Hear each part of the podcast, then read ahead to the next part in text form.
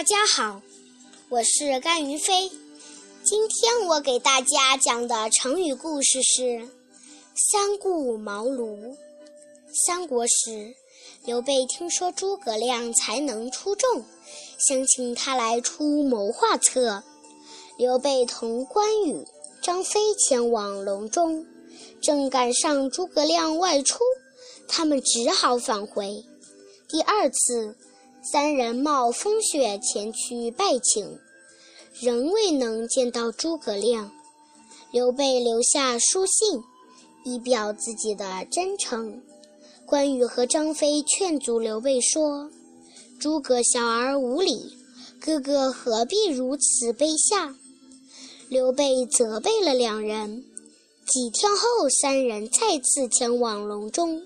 这次，诸葛亮正在睡觉，刘备不敢惊动，就在一旁等他睡醒。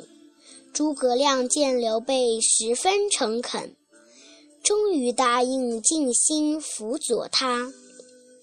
这个故事形容寻求人才时的诚意。也指诚心诚意的拜访。谢谢大家，这个故事讲完了。